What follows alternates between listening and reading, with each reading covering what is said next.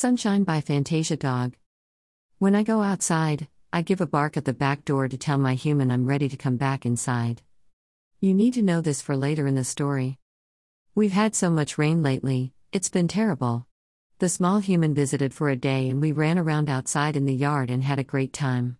Then she came back and stayed for days and days, and we couldn't go out in the yard because it was just raining and raining and the yard was all muddy and yucky. It hasn't just been wet, it's been cold.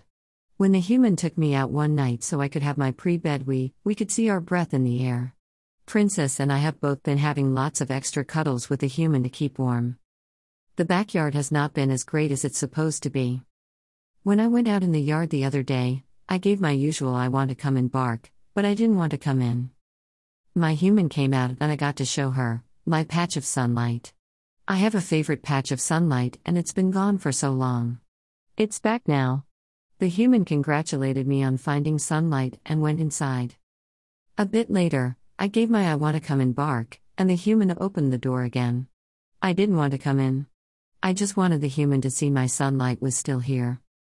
She said, That's great, Fanta, enjoy your sunshine. I did.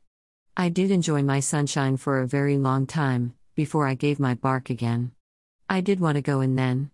I wanted to cuddle with a human and have a nap. It was such a great day. Fantasia Dog. Fanta is a graduate of the Animal Welfare League QLD shelter, where she was known as Fantasia. On arrival at her forever home, her full name was declared too pretentious, and she became known as Fanta. Occasionally, when she emits noxious gases, she is known as Fartica or Fartica the Hellhound. She likes walks, playing, eating, or eating, and cats when they don't bite her ears. She dislikes baths, cats when they do bite her ears, and dogs who bark at her when she's out walking.